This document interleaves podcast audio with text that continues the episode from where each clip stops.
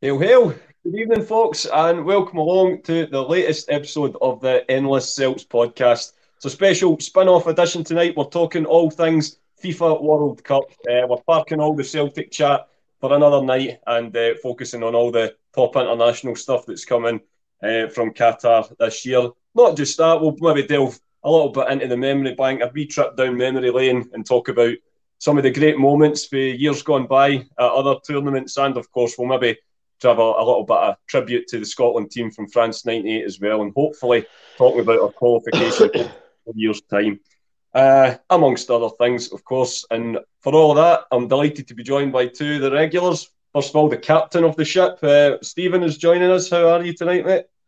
I'm all good, mate. I'm sitting with a wee Lemsip. I'm all dosed up with a cold, like, but I'm, I'm looking forward to a wee chat about the World Cup. It's something different, something new, and I'm looking forward to it, buddy.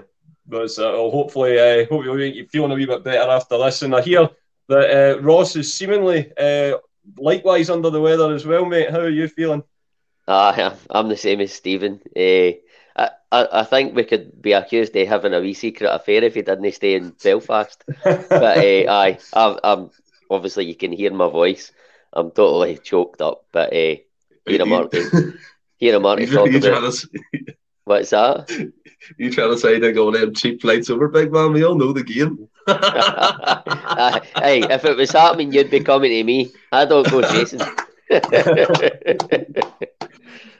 Listen, what you used to do in your own time, not for me. Maybe quite a quite a uh, you know quite a decent topic to start off on, considering we're talking about all the controversy of Qatar 22. but say no more. Um, so, uh, yeah, before we get started tonight, uh, just maybe kind of shout out to our sponsors, Beer 52. The um, sponsorship, if you go along there, you can still get a free case of beer, provided you cover the postage. And uh, I think we've donated some to uh, our Christmas hamper in the community during the week there. So, whoever won it, enjoy it and uh, and get stuck in, folks. Uh, and thanks, welcome along everybody in the chat as well. yeah. Um, and welcome along everybody else in the show tonight as well. Uh, obviously, there is a game on at the minute, so the fact that um, you are sitting in talking along with us guys rather than uh, watching the action, it's uh, credit to us. So thanks very much. and uh, so we're going to just get stuck right into it, boys. And um, the first, obviously, we're going to address the elephant in the room before we talk about the actual football action and that's Aye. about like. I thought you were talking about me there. the, uh, the elephant in the room, obviously, being the Qatar 2022 controversy.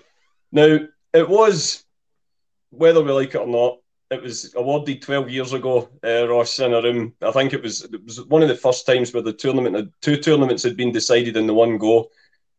Russia was awarded the 2018 tournament, and then latterly, a few moments later, they brought out the envelope for 2022, and it was Qatar, much to the astonishment of even most people who had already predicted that it was going to be Russia that were getting 2018. And obviously, all the controversy that's came with that.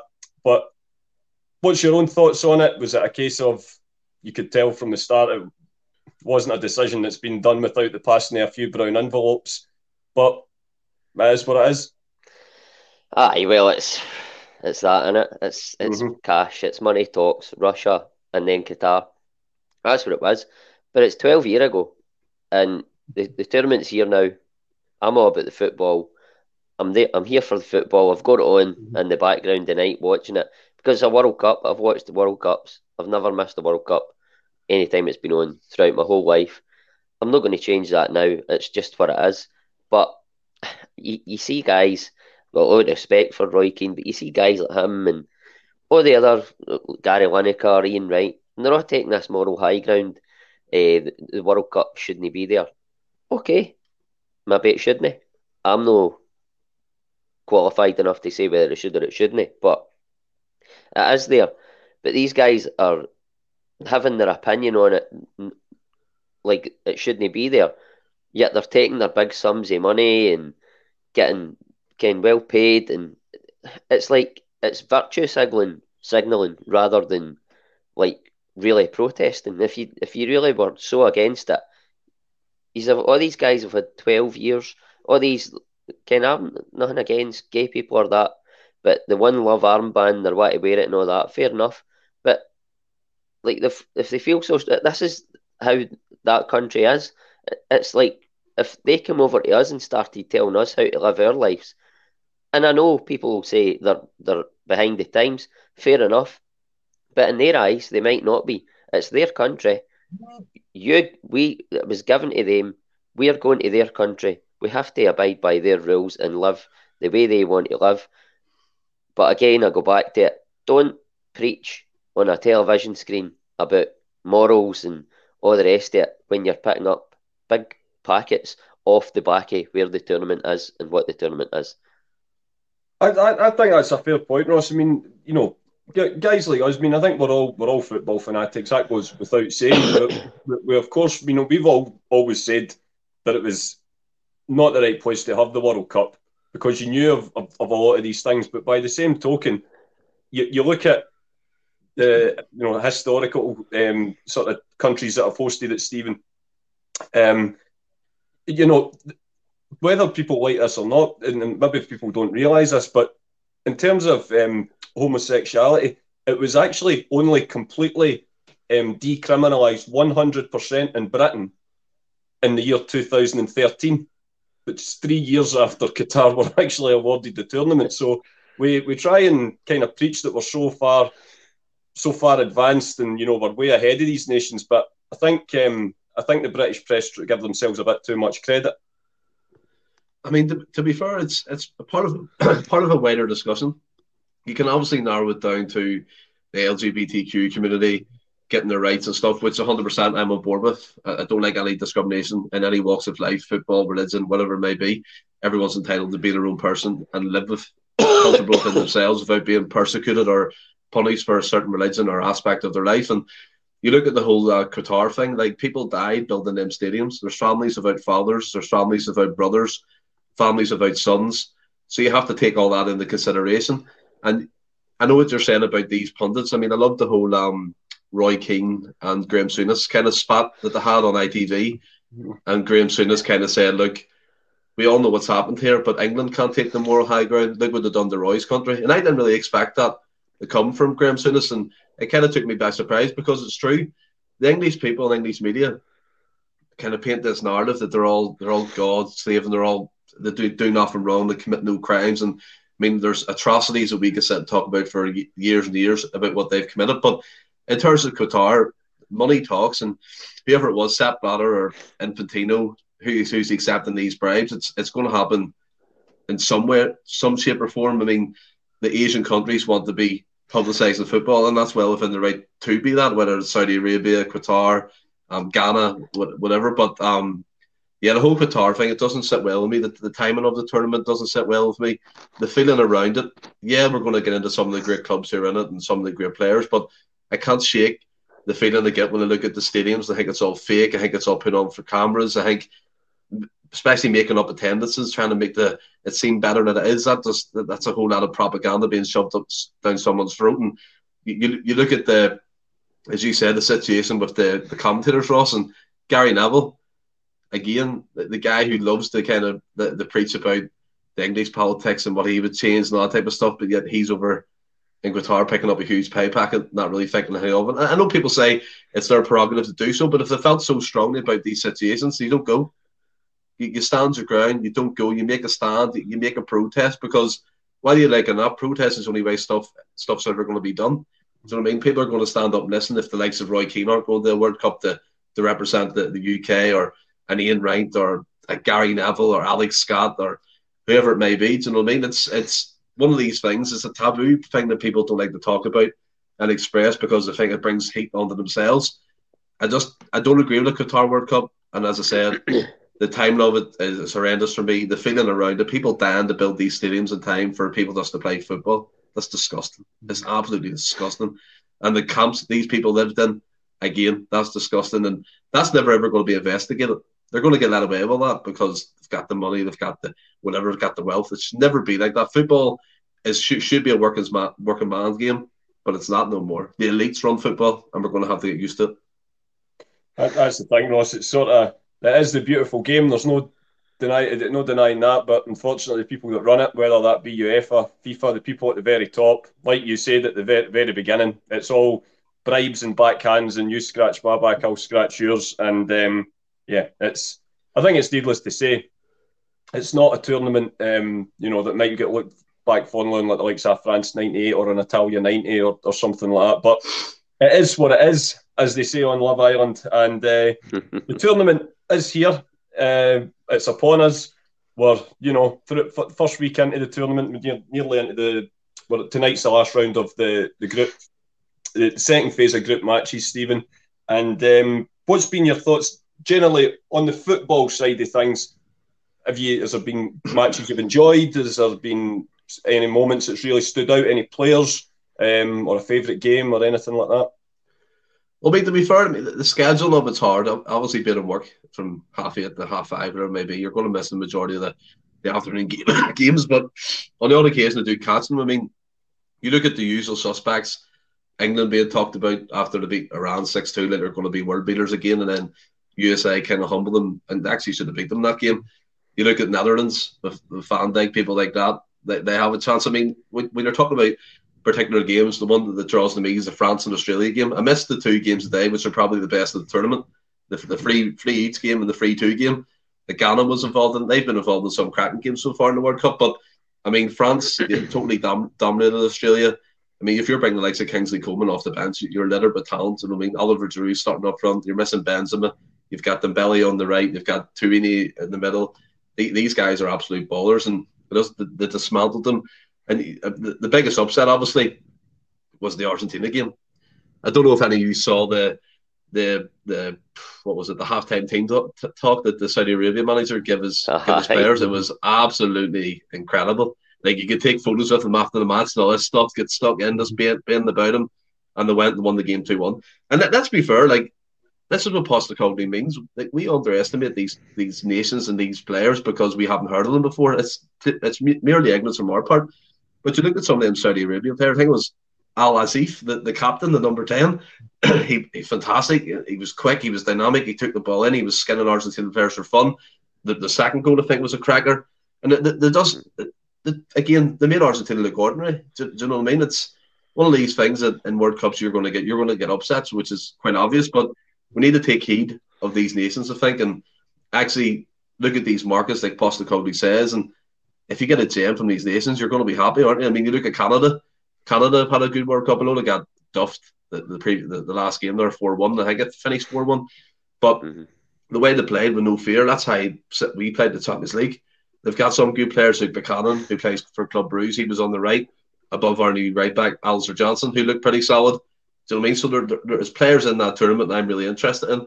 Teams I like Watson, and as I said, I don't agree with the tournament, but you can't help but just the world class players on the show. You, you have to you have to appreciate it somehow. Yeah, absolutely, I agree. And but Bobby yourself, Ross, as I say, we're, we're a week into the tournament now.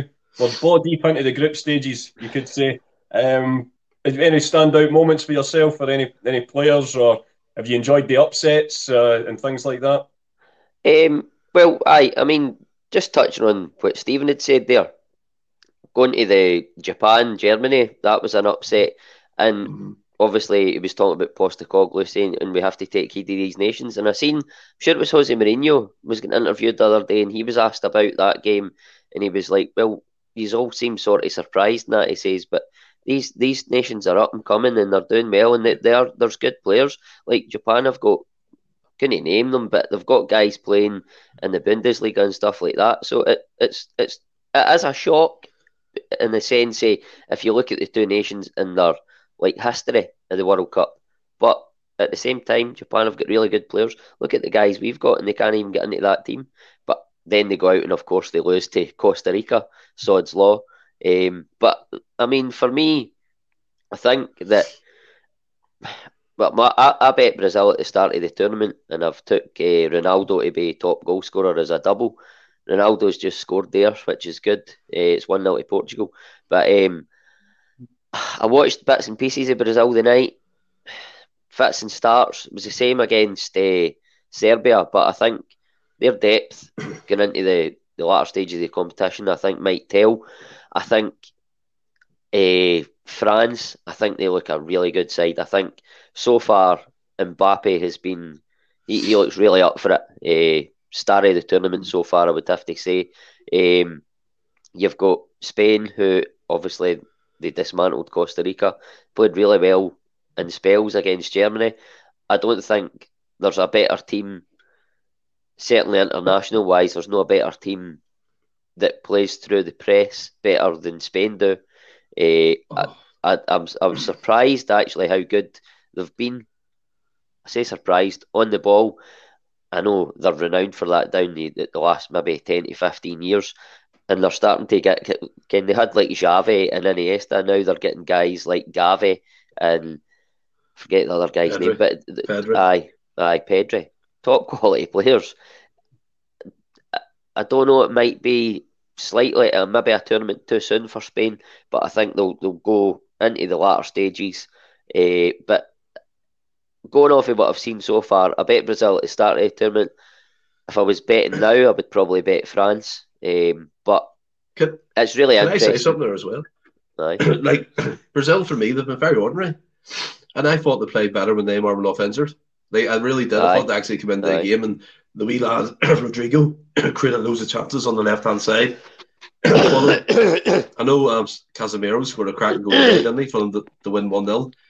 I just I don't think they have enough about them to, to win the World Cup. I think France and Spain, possibly even maybe Croatia, by the way, who are dark horse all the time in these tournaments that have some world class operators. And then Ryan Kelly comes in. Stephen had just finished Friday's night show earlier on today. Was it definitely one of the, the Canada centre backs? And yes, it was Kamal Miller. And don't come back to that because I know he had an absolute shocker against that uh, Croatia. But in the first game I watched him, he, he was really good and he was uh, really solid. But yeah, I think France, they're the team for me. I think they look the most Aye. impressive in terms of going forward and a defensive Absolutely. unit. And to be honest, hard to break down. It was interesting that in the Germany game, starting Maeda up front, and, and as, as a lone striker, he kind of done Aye. the press. He done the he done the hard yards, and then Asano, the Japan player, come on and what a goal! By the way, that's that second goal, what an absolute screamer over the top, took it down, bang, roof the net, unbelievable goal. It's an interesting. Aye, uh, just what you were talking about, Maeda. It's really interesting and, and weird, like that. He's obviously got in the Japan squad, and the first game he starts up front through the middle. There's absolutely no way that you're playing him through the middle before Kyogo for Celtic. No, it's really interesting. I don't know what the manager sees. I don't know if there's maybe better players out out wide. I don't know, but uh, it's interesting in terms of. What's the in terms of um, sort of standout goals so far, I, I, think you would you have to look no further than probably Richarlison's goal against Serbia. Oh. That was a beauty. Um, mm-hmm. I seen a couple of folks saying he's the new R9 off the it, but I mean, tongue in cheek stuff. But um, Stevens, I don't know if you've seen any of the games today, Anthony, but uh, the Cameroon game was that the one that finished three each? I think it was. Yeah. Aye. I seen the chip. I seen the goal. Aye. oh, that's what I was just going to touch on. Their second goal. I, I don't know if the guy would finish it like that had he thought he was onside. He, he thought he was offside and he thought he was onside. Aye. I don't think he would have finished the ball at it. He maybe would have lashed at it or whatever. But he's he's he's just like scooped it with his foot, and it was a it must have been about ten yards over the like the height of the bar. But then it comes down and bounces and then just goes, just bounces in just underneath the bar. It was an absolutely tremendous finish. It's one of the ones you just fart about with your mates up the park and used to do it, used to skip it up, try and run round them. But this guy skipped it up right into the net. It was a beauty. And it was a great game. Uh, and the game after that, the uh, Korea game, that was another brilliant game. Total ding dong battles. I think Serbia lost a two goal lead, and then so did um, Ghana. I mean, I, I wasn't watching them. I, I, was actually painting somebody's hall, and I had the guy's telly on in the living room, so I was put, putting the heater in the corner every so often. But uh, aye, it was. They seemed like really good games, and what I seen of them, they, they were evenly matched teams. So probably the two games a day in terms of end to end ding dong battles, they've been the two best. Whether they've uh, probably uh, maybe I was going to say maybe you have to say that the best quality you've seen was last night's game again uh, with Spain and Germany. But then, as good as Spain are on the ball, it was a lot of like slack passing in that in the middle of the park and breaking the play up, and defenders were getting the better of them. But changed when Morata came on. I think you have to you have to touch on him as well. I think he's came on in the two games for Spain. They've decided to go with a false nine. You can't say it didn't work against Costa Rica, but it's a lesser team. Don't think it really worked against Germany. Their manager, Luis Enrique, recognised that and right away he made a big difference. Just playing on the shoulder, running in behind, and he got his goal, and it was a tremendous goal actually. Gets in front of the defender and gets just a flick on it, but it wasn't like an aimless flick. He gets a foot on it, but he knows exactly what he's doing with it. He puts it into the roof of the net. Mm. Uh, really good goal, and I think for me, if Spain want to be successful in this tournament, I think they have to start with him up top. He's he's not the, the best number nine in the world, but he's a number nine, and if if you've not got a number nine in your team, you're going to struggle to win a game, in my opinion, unless you're like Man City or something. I think I think Gavi is exceptional. Uh, he was shite last night because I bet him to score in the game. Magnificent, but he, he's a magnificent player. If, if oh, you actually is. think about it, like you look at the back, back when they won the World Cup, Iniesta and Xavi. now you've got Gavi and Pedri sit like as the centre mids and Busquets still there. I think that's that's quite a symbol to be honest. And they're two young kids, like 17, 18 or whatever age they are, and they're they're on their like their tenth or ninth, like 12, 15th cap for Spain. And I think that's a major difference between them guys. And it always it always comes back to me for the argument. I remember hearing a quote um, that I think it was Pep Guardiola said, for every Jack Wilshere when, it, when, he, when he was young and good, there's 10 or 12 of them coming through academies in Spain. every day. and the English media rate these players up to the highest, like they're going to be the next big thing. Where Spain have conveyor conveyor belts of talent coming through year on year. I mean, let's be honest, we never hear, heard much hype about Gavi and Pedri up until last year, but they've been bubbling under the surface at Barcelona for years and years and years, and they've kept them quiet, kept them quiet. Now they've burst onto the scene. And see if that's our midfield for the next 10, 15 years. That's absolutely incredible. Mm. By the way, what I would say is uh, I can't believe that Phil Foden. I totally agree with Gary Neville. I cannot believe Phil Foden will go in the park on Friday night. He is he is the level uh, Agave. He, he's that good. He he plays that way. He's every bit as good as them. Do you not agree with that, Stephen? I think no he's absolutely world class. And no, he's, he's, a mainstay in a Pep Guardiola Man City team. He's world class. I, I don't think but it can be argued. Way, but Pedri, he, Pedri was, and Gavi for me Aye, but he, has been he's been moulded by David Silva. You're not going to tell me he's David Silva wasn't at the level of what Gavi or Pedri's could be or is going to be. I, I think Phil Foden is right up there with him. You have to understand, Pedri and Gavi, Pedri and Gavi are 17, 18. Like, there's a big difference here. They're going well, to be far Phil better. Foden about 21 or something. So 22, 23 now. He's, he's getting, well, not getting on, but he's still in that development Premier stage. But what I'm saying is, Pedri and Gavi, they'll be streets ahead of him by the time he's 20 or 29. I think that's just my opinion. Yeah. Interesting, interesting conversation there, boys. But um, well, Anthony, what do you think? Anthony, what do you think? He's no, a Man U supporter. no, not, not, the, not, the, not, not the Pedri and Gavi situation, but you asked us about the World Cup. How do you feel about it? Aye. Well, uh listen, it, for some of the reasons previously outlined, we've obviously got your reservations about where it is, etc. But if you're looking at from purely a footballing point of view, I think it's been okay, and it, it is quite frustrating when some of the games are on when you're when you're at work, and you know it's not when maybe when it's in Europe, and you know you've still got two or three games to look forward to when you come home. But for what I've seen of it, I think it's going okay. I think obviously after the opening game, everyone thought it was going to be a complete damp squib, and we were going to be playing these matches in front of like you know proper like you know empty stadiums, and um, there's but, but and it's that's clearly not been the case. I know we've got the old uh, the old accountant at Rangers doing the attendance uh, figures, but you know it's I think all in all it's been a pretty decent spectacle, and we've had some great moments so far, and I hope that continues. Um, obviously, as, as the tournament goes on, and um, in terms of the the, the chat about you, you, know, England. I totally agree, Ross. I, I, think one of the issues that England are always going to suffer from, especially under Southgate, is that Southgate sets out to not lose first. That's that's his mm-hmm. that's his primary goal. He's like a, a pound shot Mourinho in that case. You know, Jose Mourinho is one of the greatest managers of all time, but his outlay from the start is must not lose. So you're more thrill players or flair players, if, if you want to call it that. Um, your Trent Alexander Arnold's, your Phil Fodens, your, your Mavericks like Jack Wilshere. Uh, you know, um, these guys are always going to be or sort of Jack Wilshere, Jack Grealish. Sorry, we're, we're getting the Wilshere Like, what the fuck am I talking about here? Um, your Jack Grealishes of this world, they're always going to be sort of still ranked below the likes of Rashford and you know that perhaps a Kyle Walker type player who's, who's kind of perhaps done it in previous tournaments. I think going forward, I think England they've, they've definitely got a great group of players, but I do think Foden is an outstanding talent. I don't think even with my red tinted specs on, I don't think you can you can get away from that. But um, obviously, I hope Wales do them tomorrow. So you know, I, I can't I can't even pretend to be neutral on it. You know. Oh no. No. Yeah, but but uh, moving on, sticking with you know, World Cups are all about the top the top dogs, the big players, and um, this is sadly going to be potentially a tournament where we're going to be saying goodbye to some of the true icons of the game.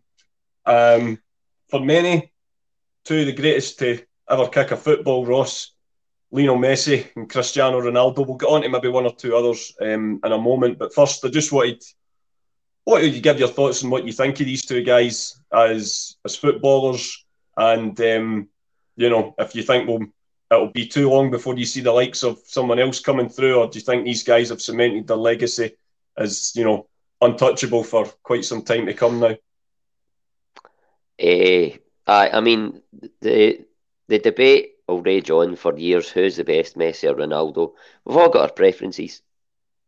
I can't I, I, lean towards Ronaldo just purely because I feel that even when you put him up against guys like Maradona and stuff like that, I feel like I'm not saying Ronaldo's better than him, eh, better than him, but I feel like he's had to work harder to get where he is. The, the other guys have been God given natural talents, Messi, Maradona. Ronaldo's had to work at it. And by the way, he's still got talent in there, but he's he's had to and he's he's he's an athlete. He's got every attribute. He's tall. He's powerful. He can beat a man. He's the greatest goal scorer in my opinion of all time. I, I, I don't even think, even with the rate that uh, Haaland's scoring at the minute, I don't think he'll get near the goal the goal tally that Ronaldo has reached and is still like he's still adding to it. He's added to it tonight for his country, but Ronaldo isn't even the best player named Ronaldo. Aye, right, okay. I, I mean, uh, that's it. It's a debate in itself. We're we're no saying I'm not saying he's better than him, but uh, for me, they two, Messi, incredible, and he's like, I don't know, for about maybe 2008 to 2012, 13, Lionel Messi was absolutely incredible like untouchable at times. The both of them are amazing, and I think you asked me there, is there going to be anybody that I think could maybe come and reach the sort of levels that they have? For me, I don't. I don't think there will be uh, for a very long time. Similar, uh, I don't know. We, we can go to uh, eh, R nine, uh, but you you look at Pele and Maradona, and then the gap for them to Messi and Ronaldo. I think it could be that sort of gap again before we see that level of player again. And I think I have to say, R9, I watched his documentary, it was absolutely incredible. And I think if you take out his knee injuries, he, he would be in that bracket right at that level. Uh, in terms of over a career span, I think because the injury, he just fall short of these guys. But had it not been for his horrific knee injuries, by the way, let's let's no pretend they were horrendous. And even watching that documentary and seeing that second knee injury again, it was heartbreaking. He wasn't. You could see the pain and the, the anguish. It was gutting. What a player. Uh, but I, I think just and it's for for no fault of his own. Just injury just holds holds him back, in my opinion. But other other people will not agree with that, and and that's fine because it's it's a preference, and, and that's it. But uh, they two guys have broke record after record, and they're coming to the end now. This will be their last World Cups, and I have to say, I've just seen Ronaldo scoring there, and Messi scored the opener for Argentina. He answered the call when they needed him most because they were really struggling that game. They weren't creating anything, and he just comes up with a big moment. And that's what Lionel Messi, Lionel Messi does. It's what Ronaldo does. They've done it all their career, and they're continuing to do it right in the twilight in their final World Cup. And I thoroughly enjoyed Messi's goal. The, the touch at his feet, and he just bangs it right into the bottom corner. It wasn't an absolutely perfectly clean strike, but he just he just done enough, and it's it's just what the guys are all about. They've, they've built a career on it, and I've I'm so privileged to be able to say I've not got a son, but like see yourself there, Anthony, you'll be able to say in years to come, I watched their entire career from start to finish, and I know the wee man's seen the end of it, but we are privileged to have seen the two guys from start to finish. I, I totally agree. Absolutely couldn't agree more, Ross.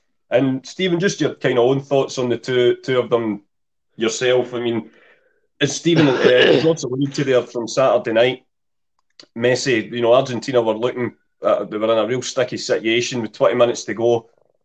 And Messi just pops up with that little moment of magic. Half a yard of space is all he needs, even at this age. There's just something, and obviously Ronaldo um, become making history, first player to score at five World Cups um, a couple of days before. Even at this stage in their career, these guys are still making history and you know creating moments that are going to live for generations to come. They're two very special players. Hundred percent. But before we go on to that, I just want to ask Ross something. You said about answering the call. What's that nice piece of artwork I see above your wall? I oh, That's a, and I, I don't know if you can see it. That's in the Ange Postecoglou photo with the League Cup and the, the Premier League trophy. I think you can probably get them in the Celtic shop for God knows, I don't know, 60 quid, 80 quid. I got steaming the other week and bought it in a, a auction for 200 note. Some days, fucking... oh, it was a great day, but I got carried away straight in there. 200 quid. Aye, I, I, you, you've got that, pal. Made a yeah, talk to myself. Wife Dumb. was delighted with me, but it's it's it's here now. It's paid for and it's up in the wall. Nothing I can do about it. Postecoglou definitely answered our call, didn't he, as Celtic fans? But no, but uh, I get what you're saying. For me, Ross, you're 100% correct. It's about preferences, and I can't look past Lionel Messi. I really can't. I think Lionel Messi, I always remember when I was younger, watching Champions League games all the time. And the only games I'd ever kind of be drawn to is obviously Celtic and if Barcelona are playing. And you, you watch the young Messi run the round with the long hair just weaving in and out of players like they weren't there, scoring magnificent goals. Remember the final against uh, United with a 1 2 0?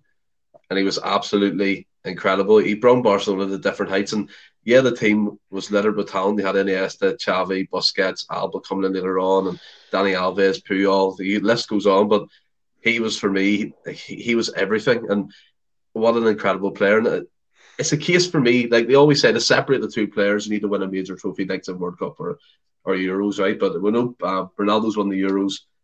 Messi's equal that feat, kind of winning the Copa del America with um, Argentina, so that they're probably both par in that.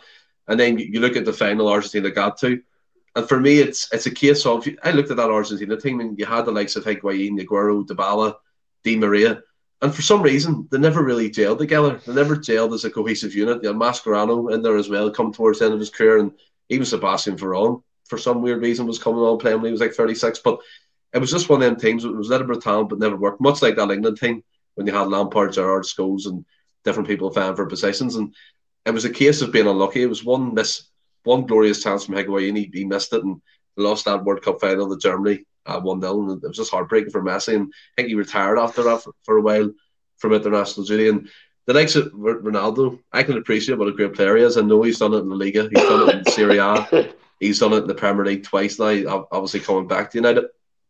But Messi for me is the, the, a team player. He does it for the team, and I see that when he was playing um, yesterday, uh, yesterday the day before, sorry, before he scored that goal. See the level of disrespect them pundits were throwing at him. It was incredible. Like he's not interested.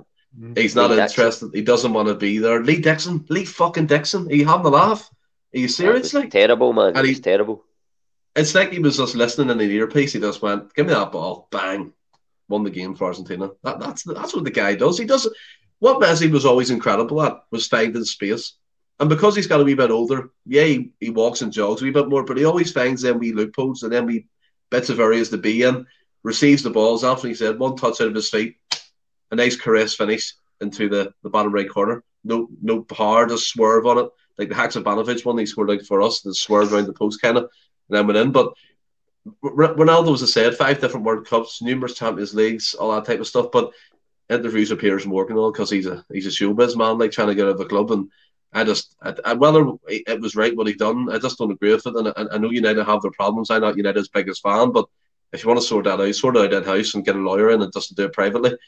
But I, I think Messi, he wins it for me all day. Like, and, and all this shade about he couldn't do it in the cold night. What's this? I Messi couldn't do it in the cold night at, at Anfield, couldn't do it at Stoke. Messi, see if Messi came to the Premier League, if you put him in a City team with Pep Guardiola, you wind me up.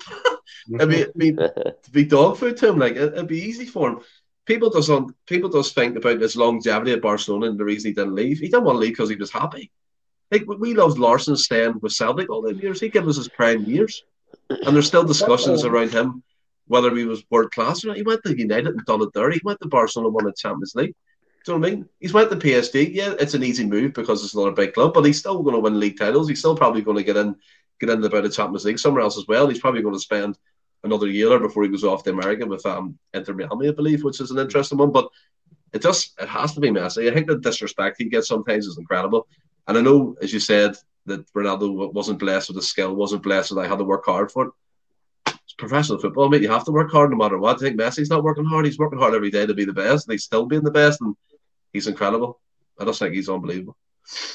I've just realised, obviously, we're paying tribute to Messi and Ronaldo, and then I've just realised that there's a that we might have to revisit the subject when uh, we get to the agree to disagree section. But, uh, but, um, but it's obviously a, a, it'll always be about those two whilst they share uh, the, the you know whilst they're still actively playing. But of course, there's the likes of Luka Modric, Lewandowski. There's a chat. It might well be um, Kevin De Bruyne's final tournament as well. And it wouldn't, you know, as much as Messi and Ronaldo will always be the top dogs, um, we have to pay tribute to the guys as well. So, you know, they've gave us some, some great memories as well, not just in the international stage, but at, at club level um, as well.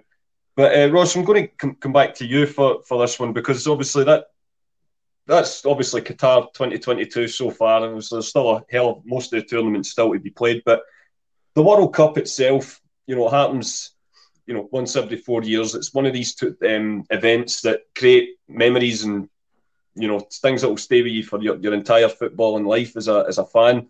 You know, when you see these opening credit scenes for the, every time there's a, a, new tournament, you when you see some of the images and, and footage for years gone by, you can instantly remember where you were when the first time you seen it, if it was something that on maybe on a DVD or, or on, a, on a montage, or if you watch the game live um, yourself. Is there any, you know, for, for the World Cups that you remember, is there anything in particular that like truly stands out, or is there anything, you know, that you know you've maybe seen multiple times that you just think that's just what the World Cup's all about for me? I mean, where where do you start with that? Eh? There's been so many standout moments, like in my lifetime of watching football, and then obviously ones you've seen for before you were born. Obviously, the ones before you were born, the ones that, stand out are like the, the Carlos Carlos Alberto goal uh, in seventy, and then you've got the Maradona Mazy run against England eighty six. But in in my lifetime, uh, standout moments. I mean, I, I can just remember Italia ninety mm. bits bits and bobs. Uh, USA ninety four was my first one that I can properly remember so many standout moments in that. Early in the tournament, you had the, the Ray Houghton half volley over Pagliuca. Unbelievable. Uh, and I'm sure Franny won't thank me for saying this, but when he was younger and Ray Houghton scored that goal, Franny thought Ireland had won the World Cup. but uh, he thought that was that. He said he's that. Is, that Ireland won the World Cup? He's like, uh, he's like, no, no. but uh, and then you go a wee bit further into that tournament. One that always stood out for me was uh, it was Hagi for Romania uh, against Colombia in a group game, and it was like he takes a shot for like the touchline, the angle of the ball, in line with the angle of the box, lobs the keeper, but no like a looping lob, just arrows it, and it, it goes right into the top corner. An absolutely phenomenal goal.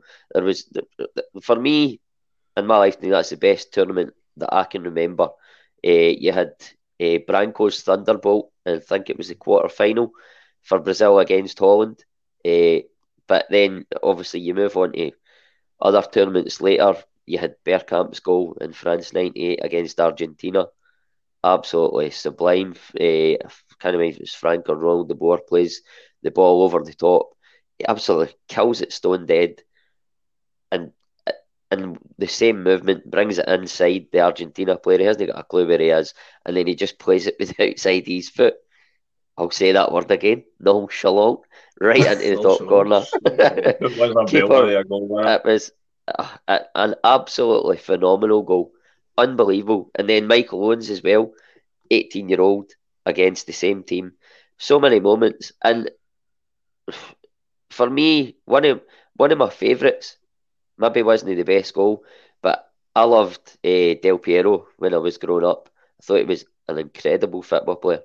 And for to see him scoring the second goal for to win Italy the World Cup in 2006, which was, I don't know if it was his final game, but I think it was certainly near the end of his time. Yeah, yeah. And he, he's by the way, he stuck it away with absolute aplomb, gave the keeper no chance, and just ended ended the game perfectly for Italy. And you see him wheeling away, and it was, it was just a perfect moment for me growing up loving Del Piero, watching Channel 4, Italia 90, seeing him scoring yes. goals for Juventus against uh, against Rangers, uh, free kicks, for, similar to the Hagi one that we spoke about, plays one over the top of Andy Goram to the far corner. He was a phenomenal player. So many moments. Probably missed more that guys in the comments will bring up. Stephen will talk about it. You'll do it. But I, so many moments. The World Cup for me is what football. I mean, we all love Celtic, we do. It's the be all and end all. But for me, what got me into football was probably the World Cup, and it, for me, it was USA '94. It'll always be that. That'll always be football, and the World Cup is what football's all about, and I absolutely love it. Here's here to that, my man. Um, Stephen, now I know your your views sometimes that you're, you're not, by your own admission, international football's biggest fan. Um, but to, I'll give you your credit. You're more than involved in the chat tonight. Um, and of course, you're, you're you're a spring chicken compared to the rest of us. Um, so my question was going to be for you. As I was listening to Tony Cascarino on um, the Game podcast um, last week, just before the tournament kicked off. Um, obviously, he had some great moments in his career with, with Ireland, more than he did at Celtic anyway. But um, his sort of outlook was that, you know, for all he achieved in the game, and he, he says that, that he was reading some article that footballers from the beginning of the career to the end of the career, international football only makes up about seven or eight percent of their total playing time, and uh, you know moments on the park, goals scored, whatever measure you want to uh, unit you want to measure it against. But he says, however, people will always remember what you achieve more at a World Cup or, or, or, or maybe even a European Championship than what they would for 90 the other 90% of your club career for a lot hell of a lot of players. And so with that kind of with that kind of outlook, is there any moments that stand out for you, even though as you know you're not as you're not international football, it's not your favourite thing, but is there anything that stands out for you that, that you love about the World Cup? Well, I mean, to be fair, I'm not a big advocate of international friendlies. I don't like yeah. international friendlies during the season and breaking up the season. If it's a World Cup of Euros, I'll sit, I'll sit with here and watch it. Probably not invest it until probably gets to the semi final final when you want to see who wins it and stuff like. But Tony Cascarino's an absolute onion. I just, I just believe it. he, he, came up again to us and just wasted himself, and he wasn't great. And my granddad tells me about him, and he was just apparently terrible for. I don't have much memories myself of him, but you, you look at the international scene. The reason why players get noticed, I mean, we call ourselves. The, the players from us are putting themselves in the shop window for a reason. It's the biggest stage of them all, bar the club football, which is Champions League. All the European teams will be looking to see who's performing, bigger price tags, all that type of stuff. So that's in theory why you're going to get noticed more in these tournaments. If you perform on a stage like that with the highest pressure, a, a big money club's going to buy you for a big fee. But in terms of like memories and things, you could talk about for me that probably the one that stands out. I remember sitting in Ryan's house, who who done a, a with us as well, and we were watching the, the Germany Brazil game in 2014, and the, the dismantled Brazil seven one. Just a, a totally a shock a shock performance. I think that Brazil team was like that coming off. There was aging, aging players. Players were quitting international football. There was different things going on behind the scenes. wasn't quite working out. And I remember his wee brother kind of bet on or something for Brazil to win. He was totally deflated, like, and just just, just watch it. after ten minutes. Ah, oh, they got smashed seven one. I think Germany actually took the foot off the gas in the end. And you look at probably the most famous one, and you touched upon the 2006 World Cup final, the Zidane headbutt. Aye. Um, just one of these moments that you'll never forget. And probably, I mean, for me, I was just watching it again in the house. I was a young boy, and so watching it, and they're like, "What did he just do?" The headbutt him in the chest, and you remember the scenes after that. Fabio Cannavaro lifting the trophy. What a centre half he was, by the way, absolutely incredible. And then, as as Ross said, uh, Del Piero, just what a player. And you look at the, remember that team. You look at like the and players like that. The, the reason I know these players is watching that wee Channel show with your man, and he, he just showed you football like Pal- Palermo, not like the, the pink kit. You always remember that pink kit and then playing in the, the fourth tier of Italian football. Always at the end of the show, showing you wee highlights from these different games. It was incredible. It's where you learn. But I, I mean, probably one that stands out. This is Zidane headbutt for obvious reasons, and I know you're going to come to me about Ireland. And the things there's a few things. Obviously, people know a certain legend done in terms of the camp and stuff like that. But I'm sure we'll come on that. But just to kind of go on to the, the comments here, uh, Frank Kennedy, um, Cascarino is a wank. um, Egyptian King John Straight Barnes was a re- a real baller back in the day. Madness, I never got much caps for England. Kaiser, the best players in the world at that moment, laying on the line for national pride. What's not to love? Um, Cascarino ridicule our achievement of invincibles, and then apparently there's a penalty to Portugal. And then Phil McGinley said, "I can't believe it was given," but that's VAR again for you. But yeah, loads of moments, loads of fantastic things you, will remember, and all the, the types of players. And you, you touched upon Lewandowski, probably his last tournament. So I mean, these guys and Pepe for Portugal. What, what did you call Pepe? What was it? Uh, assault Pepe. Assault, assault, and Pepe. uh, just, these players you, you remember going up are slowly dwindling out of the game, and it's it's a bit sad. Like, but there's new players are coming. Pedri and Gavi will fill that void. You know I mean, you've got the like Valverde for Real Madrid. Shut up, Valverde for, for Real Madrid. Shut up, yeah. All, all, the, all these t- different types of players. So yeah, there's a good generation up and coming. Whether they reach the heights of the previous one, we don't know, but I'm excited for it. Yeah, you're, you're absolutely bang on. obviously, when we're talking about players that it might be the last World Cup as well, we obviously have to throw in um, Aaron Mooy as well. Just absolutely, you know, another maestro performance yesterday, Stephen. I'm sure you'd have been very proud. but you're, you're bang on. That's the thing about the World Cup. The Zidane moment, I always remember when he got red carded, there's the iconic image of him walking past because the World Cup was out on a plinth um, mm-hmm. just put just in front of the dugouts, and you know, uh, that was his la- that was his last game, and you know, walking past the World Cup, the sort of fallen fallen idol sort of thing. It's a, a moment captured in time. But, uh, you're absolutely right, Ross. A lot of the, the obvious ones would be Maradona, whether it be the hand of God or, in my opinion, the greatest individual goal ever scored against England two minutes later, or Carlos Alberto being the team goal and other ones. Um, but one of my, and it's not one that I've seen live. Um, obviously, I wasn't even born at the time, but I'm sure. I think it, people might be able to. I think it was '82 um, when Italy um, won, and it was Tardelli scores the, the winning goal, and it's a it's a very good finish. Don't get me wrong, but it's it's remembered more for the, the celebration afterwards, where he's just completely um. Uh, he's completely gone. He's he's he's the the you wouldn't call it a red mist. It wasn't anger, but it was just sheer emotion, and he's just screaming and screaming and screaming goal. You know that that emotion of the fact that he's probably just won the World Cup for his country, and then he kind of disappears into the grass. You can't actually see him.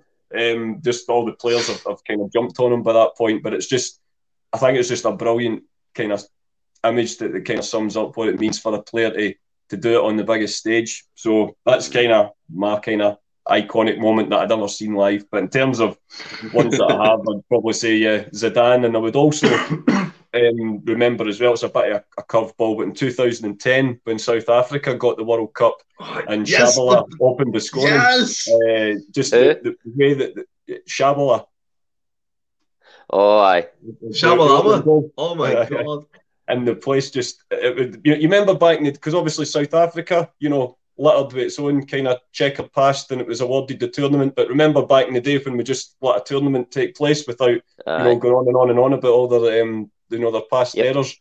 Um and you know everyone celebrated you know, in unison in that moment in that stadium. Didn't matter what, whatever the, the background was. I just remember that being a, it was just summed up what the World Cup's all about for me. See that goal, see that goal.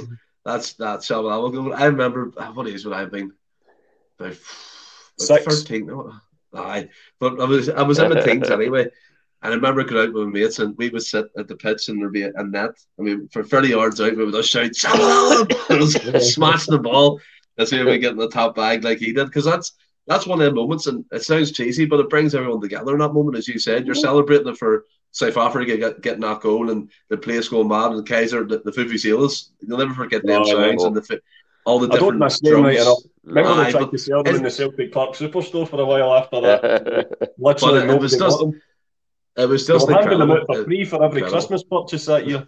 um, so that's all the, the other sort of nations aside, Ross. And of course, it wouldn't be a World Cup. Sadly, it's becoming tradition for us not to be there uh, the old Tartan Army. Well, you know, I was 10 years old the last time we, we participated in one uh, in France 98.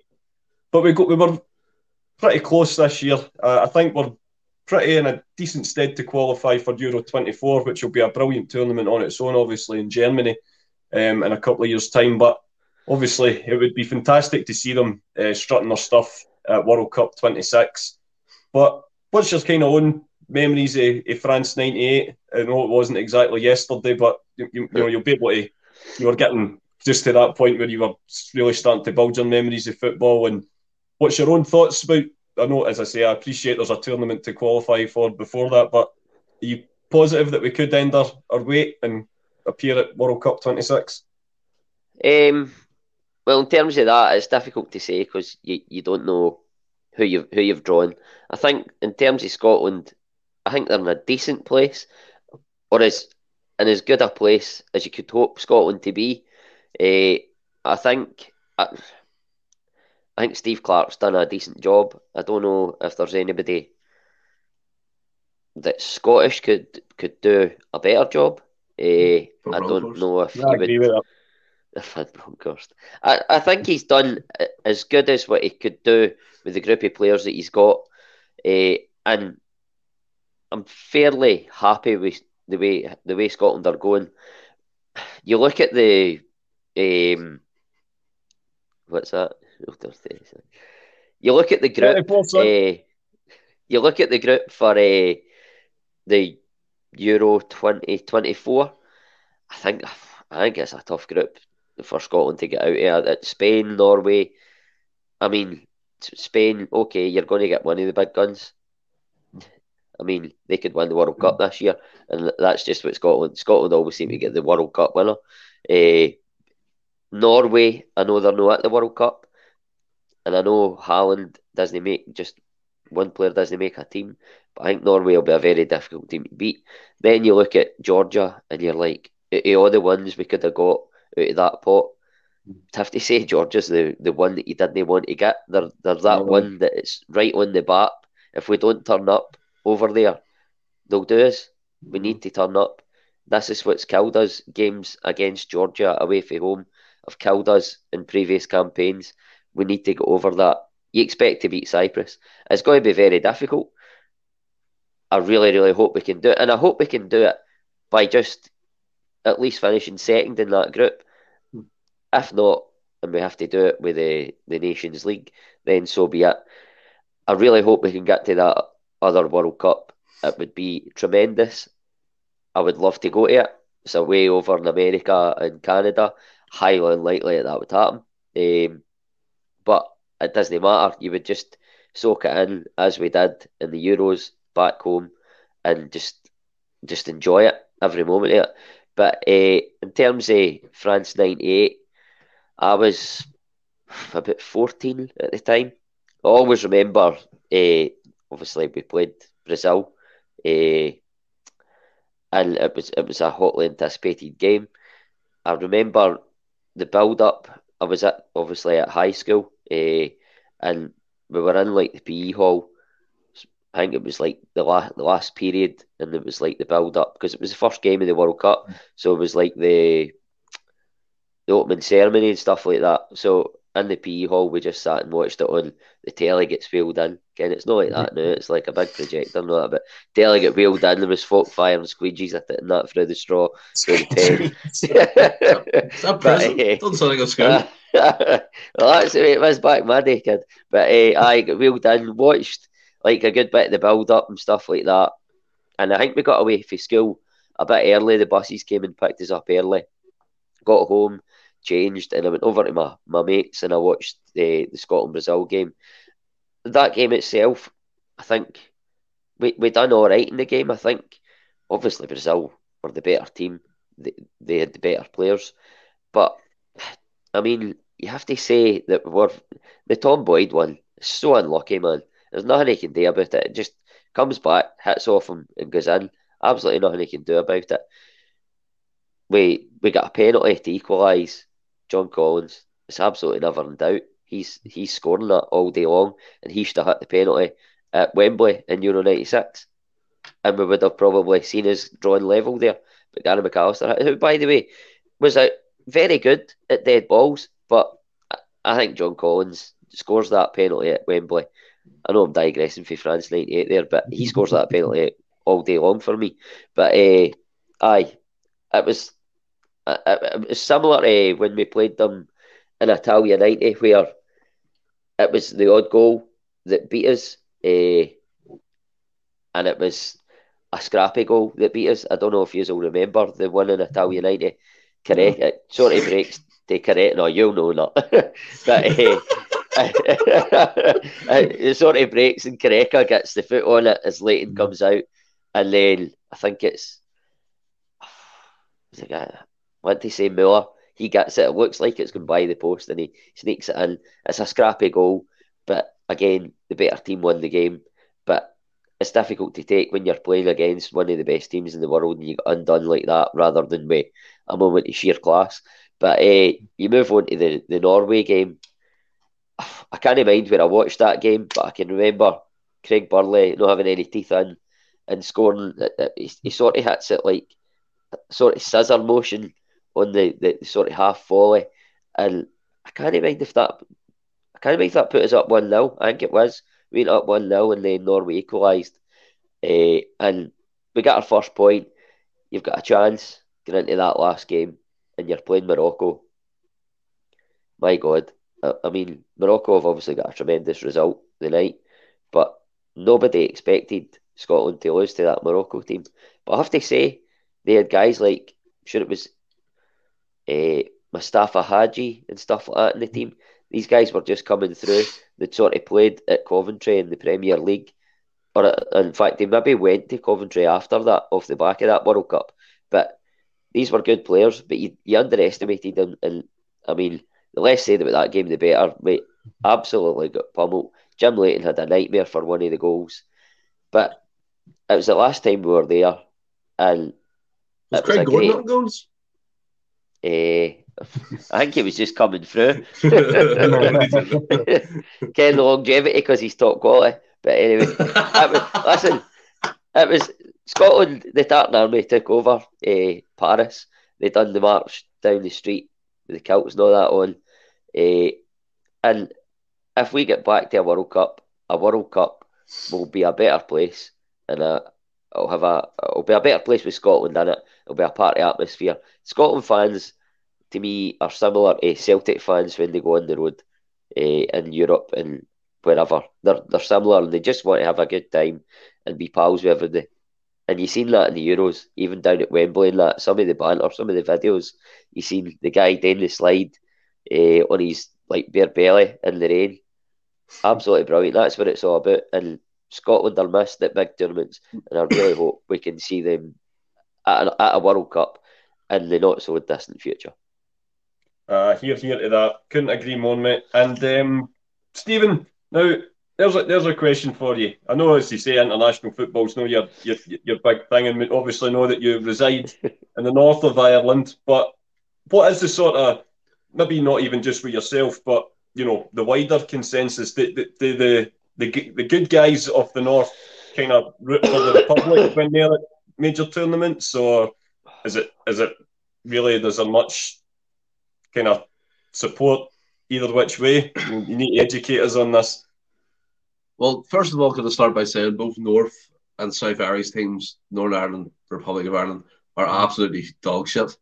Let's get that out, out, there first, both of them. Um, in terms of the, the whole supporting, I mean, it's, it, you don't have to be a scientist to understand A Celtic supporter were kind of sided with the Republic. Rangers supporter was sided with um, Northern Ireland. And I mean, back in the day, ground, there was is it, is it as strong as that? It's what it, it's what it was maybe even say 20, 30 years ago. Is it? Is that... I mean, this is what this is what this is what I'm getting into. Like back in the day, it, it actually wasn't as bad in terms of like you could probably go to the Northern Ireland game and support the team and they don't really care where, where you're kind of uh, coming from. But and that changed probably 80s, 90s, obviously for different reasons and the, the troubles and things like that. But it's just them. It, it, it's it's kept going and kept going and kept going. Wouldn't say there's much hatred. There's been a few uh, a few football friendlies and stuff like that, which went off no problem. But it, it's just kind of where it's ingrained to people. It, not ingrained, but they kind of you're brought up with that kind of Republic of Ireland or I mean the the, the North and I'm not really too too fussed to, be fair. The Republic of Ireland team never really had an affiliation with them. The same with Northern Ireland. I probably watch Scotland more than with the two nations over here, and that's being honest. But um, yeah, it's it's like everything over here. Everything's dictated by where you come from, what area you live in. I mean what school you went to, what club you support, what clubs you play for in your own kind of semi-professional amateur football career, what side of the community they're on as well. Do you know I mean? So it's it's the issue which I would love to be sorted out. There's always calls for an All Ireland team, but that wouldn't work to do it with a rugby team. Could you do it with a football team? You don't know. You never know unless Ireland obviously gets independence, which is a long, long, long way away. But yeah, honestly, in terms of it, and I always said that they don't really bother me one iota. Both of them teams, I think they're both boring. To be honest, I think they're bog standard. I know, I know that'll be fair to them. I know the Republic have a couple of good players coming through. In terms of the young players, there's I think it's Obafemi plays for Southampton. He's a striker. They've got a couple of uh, good players coming through like that that they look out for. The thing's probably going to get better. And Alistair Jack comes in here. Kenny's a problem. I, I agree. I don't think he has great management experience of Frank Kennedy. Yeah, he's probably changed when Nanny signed for Celtic, the toxic atmosphere. I kind of agree with that. But um, it's it's that whole thing. It's the whole issue. So you look at James McClean, you, you look at all that type of stuff and the, the kind of what he's subject to, and I don't like it, man. I, I don't like when religion comes into football. And yeah, don't get me wrong, I love banter between both sets of fans. I love all the banter. When it's game day, you, you give it your all, and not religious, obviously, but you give all your mm-hmm. support. And your passing, then after that, you, your friends again. I think that's normal, everyday life. But to carry it on and make society blend into young kids and to bring up that, I don't like it. But I, I mean, if you go to the, the tournament, um, Republic were involved in 2002, the last time I think they were in the World Cup, and I think they, the whole Robbie Keane, the famous cartwheel celebration, I think he scored against Germany. They yeah, done the cartwheel celebration. Yeah. Mm-hmm. And then the whole controversy with Roy Keane, his namesake, mm-hmm. from walking out of the camp because of facilities and stuff like that. People still don't understand the argument. And to be fair, I don't either. He, he claims to be a leader and all that kind of stuff. Stay with your team, regardless if you're you're training in the car park. And I know he had issues with Mick McCarthy at the time and things like that, but he kind of threw the threw the, the wool over the, the camp and it kind of f- fell apart from there from the seams and wasn't nice to see. And ever since that, they've been absolutely terrible. So there's my summary of the Irish national thing. I see that game you're talking about. Sorry, that, that, uh, no, so I was just going to say that. Well, you said earlier, Anthony. Remember where you were when you're talking about goals. Steve's talking about that Robbie Keane against Germany. I, I, mean, straight away I know where I was. I was in a woman's back kitchen papering it, and I was leaning over the paste table watching it on our wee portable telly. so euphemism. take, it, take for that what you will. So I was like, this story's going. This is going to be the story of the night there. And then, uh, that's brilliant stuff, honestly. Superb. Well, as I say, that's kind of rounding off all the topics for the night, boys, with the ex- exception of we've got a couple of quick agree to disagrees uh, getting through, getting prestige. You're not wrong, Kaiser. Um, Somebody was. Two coats, please. what happened in that kitchen stays in that kitchen.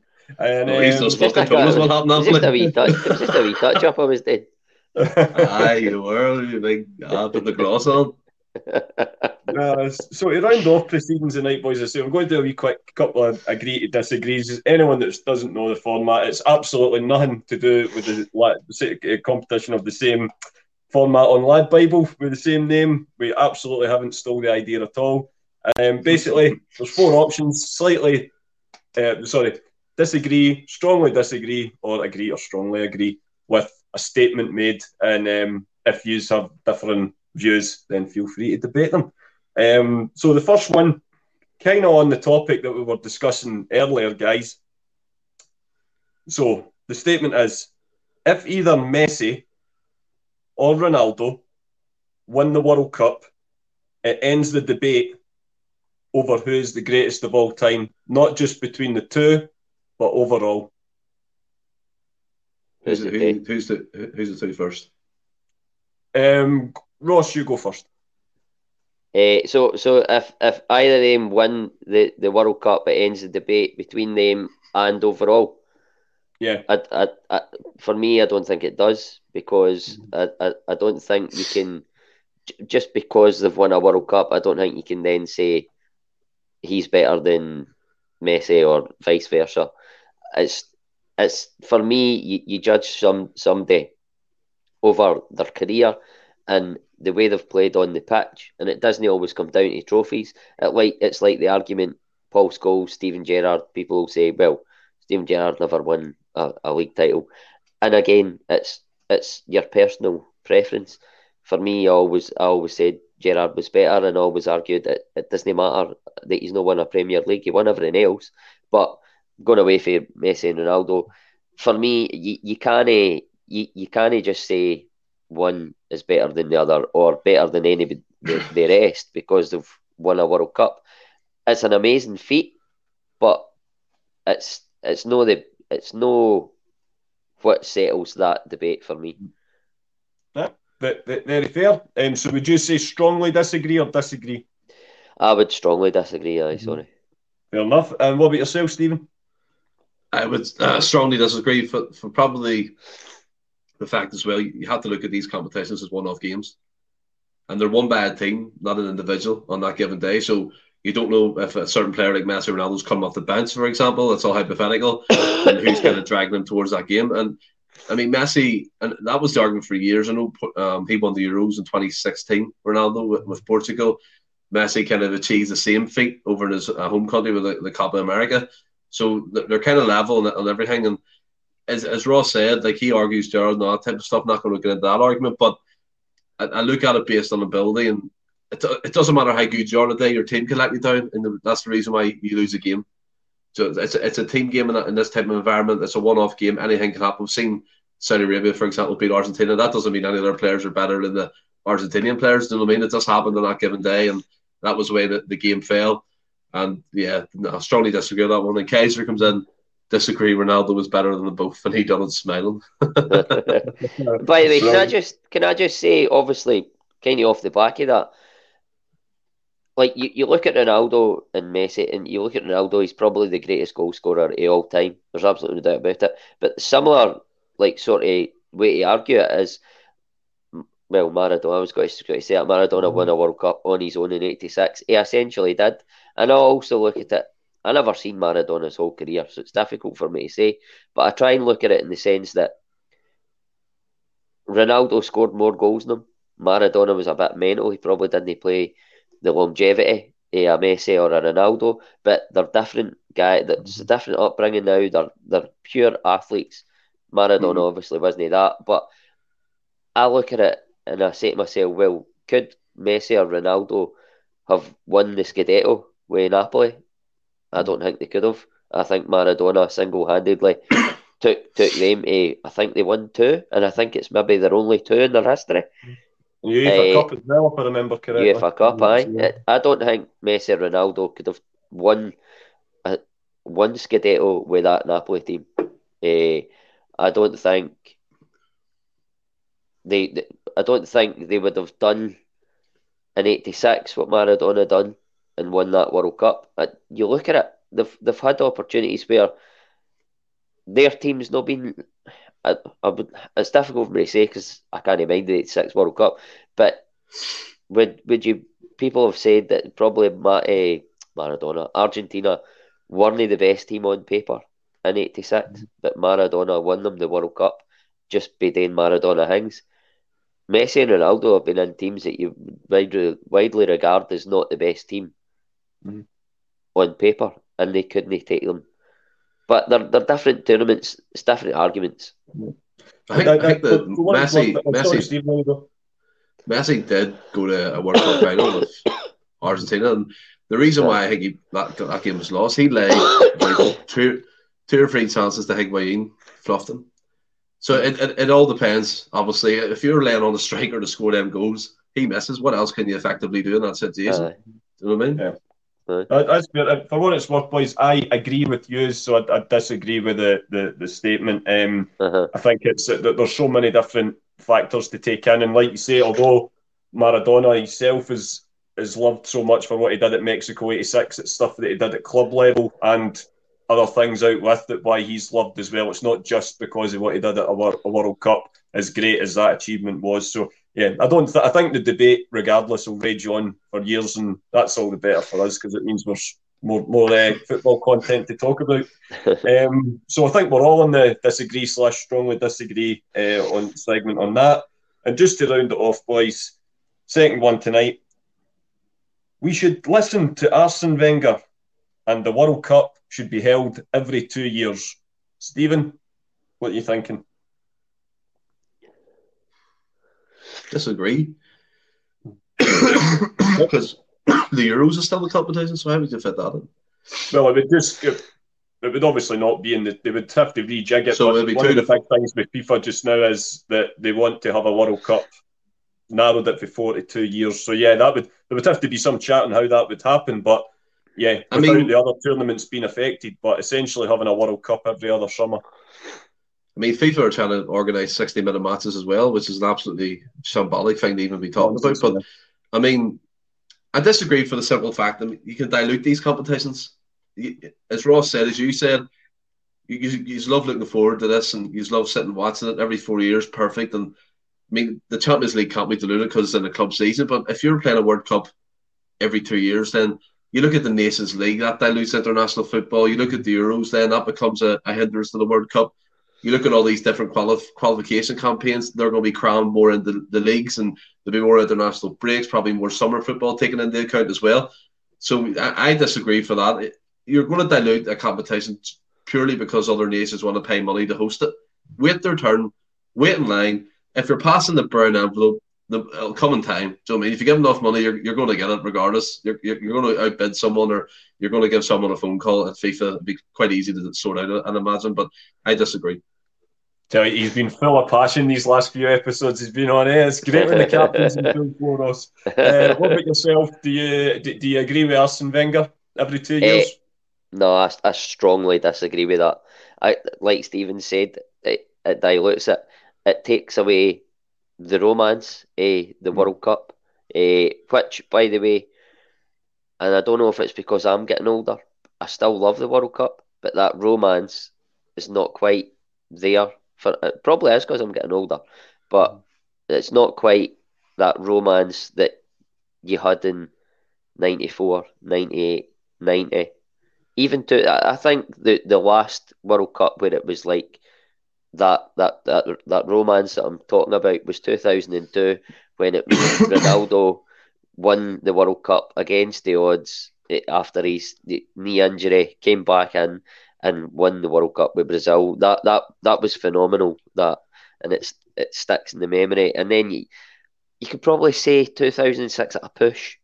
Mm. But then once it gets to 2010, 14, I think it starts to, for me, dilute slightly. But you start doing it every two years, and it's four years a long time to wait for a World Cup. And when it comes around, you're ready for it, and you've got that Euros in between to sort of break it up if you like. Mm-hmm. But it's not the World Cup. It's still good, but it's not the World Cup. Not for every two years.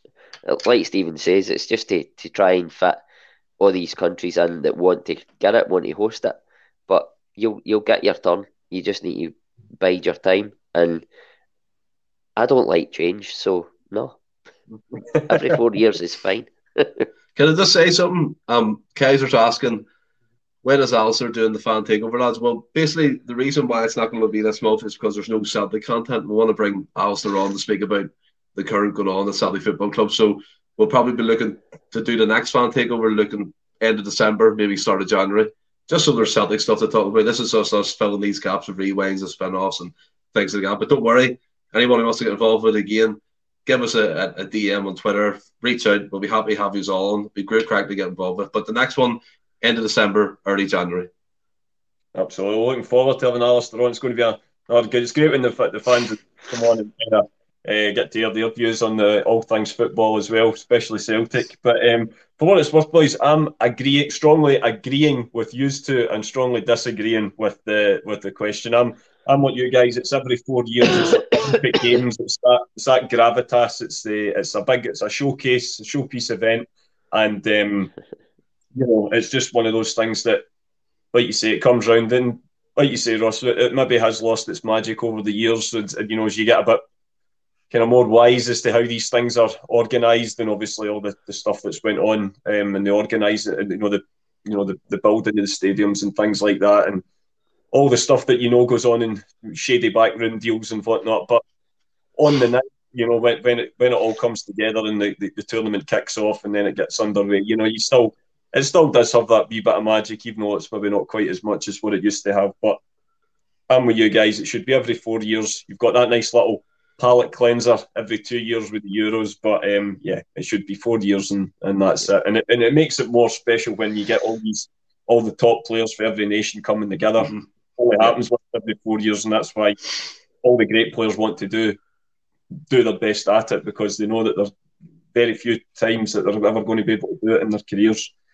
But that brings uh, tonight's show to an end, boys. Going back over this year's tournament so far and, and tournaments for years gone by. Have you enjoyed it? Yeah, yeah it's been really good. good. Really enjoyed it. Yep. It's been fun. Take my mind off my cold. uh, yeah, definitely. He's, he's, have definitely he's on great form tonight, topics wise and uh, opinion wise, but he's have definitely sounded better in terms of he's coughing away there, boys. he's needing a couple of nights under the sheets, Lemsip, just a wee hot toddy, as they say. Aye. A couple but, of uh, tasting tables. The endless, the endless, the endless flame tonight. Yeah, yeah, absolutely, absolutely. Um, so we're going to be. Stephen, I'll go back to yourself. What's uh, happening on the Friday night show at eight o'clock? So Friday night is going to be another spin-off with Willie hosting, um, Ange's Brendan, kind of breaking down their tactics, kind of going by different squads. We're going to come come to an agreement with a combined 11, much like our, our Nopes 11 caused a lot of debate on Twitter. So, again, we're hoping to do that, generate with the comments. If you have your opinions, please get involved and we'll talk amongst ourselves and see so you sit in the lineup. So then we'll agree who's a better manager. I think it's obviously right now, you know who my choice is. But, I mean, another one to look forward to, another bit of crack. I think we'll be all having a couple of beers. Beer 52 again, guys. Get on to it. But yeah, be good crack and be another one to look forward to. Yeah, I'm looking forward to, to, to listening in. And then um, next Monday, we'll be doing another Champions League rewind. We're just going to try and get a few of these done whilst the, the international football still comes on. But thanks again to everyone for uh, getting involved in the show tonight, for watching, and for um, putting your comments up on the live chat. And as I say, Stephen's tried to get as many up as he can. And we also have next Friday, so not this Friday, come the week after, we're going to be doing a big World Cup quiz um, with a few years on Friday night. So I'm really looking forward to that. And uh, like you say, get on a few beers, a few international beers, no doubt. And uh, that's it. We'll just uh, we just love watching Ross slowly divulge into steamingness uh, as the night proceeds. I can't wait. uh, so that should be good. So plenty of episodes and content for you to look forward to um, in the coming uh, weeks ahead. But that's for us for tonight, guys. Thanks again, and I'll leave it to Stephen to give the outro. And until Friday, till Ansley Brennan, stay well and keep safe. Hail, hail.